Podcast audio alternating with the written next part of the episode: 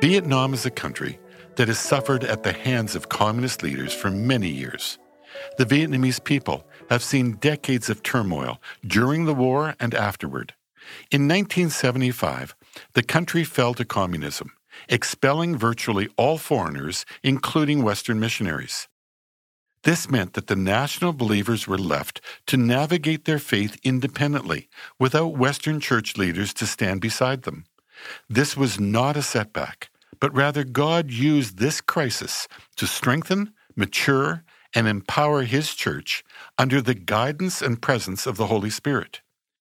Today, the church is massive, and it continues to explode in growth.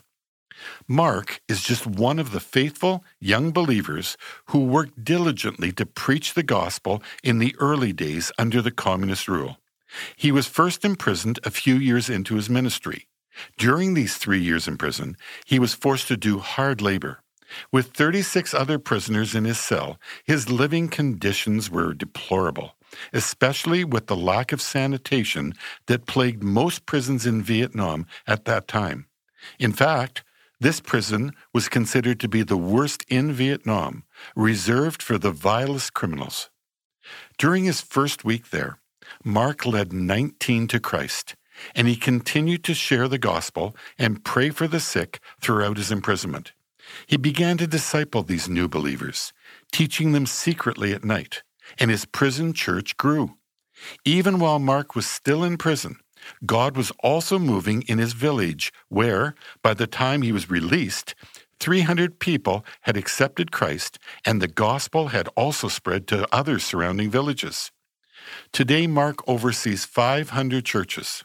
His wife works in children's ministry, and she has seen over 10,000 children come to Christ. It can be difficult for us to understand why God allows his faithful servants to suffer. Mark may have wondered why he was tossed into prison, fearing his ministry would be halted. But God used that time, both in Mark's life and in the lives of the villagers, with the result being that many souls were saved for the kingdom. Think about Joseph's reassuring words in Genesis 50, verse 20, to his brothers who had sold him into slavery. As for you, you meant evil against me but God meant it for good in order to bring about this present result to preserve many people alive. God can use the obstacles we face to bring about great things according to His purposes.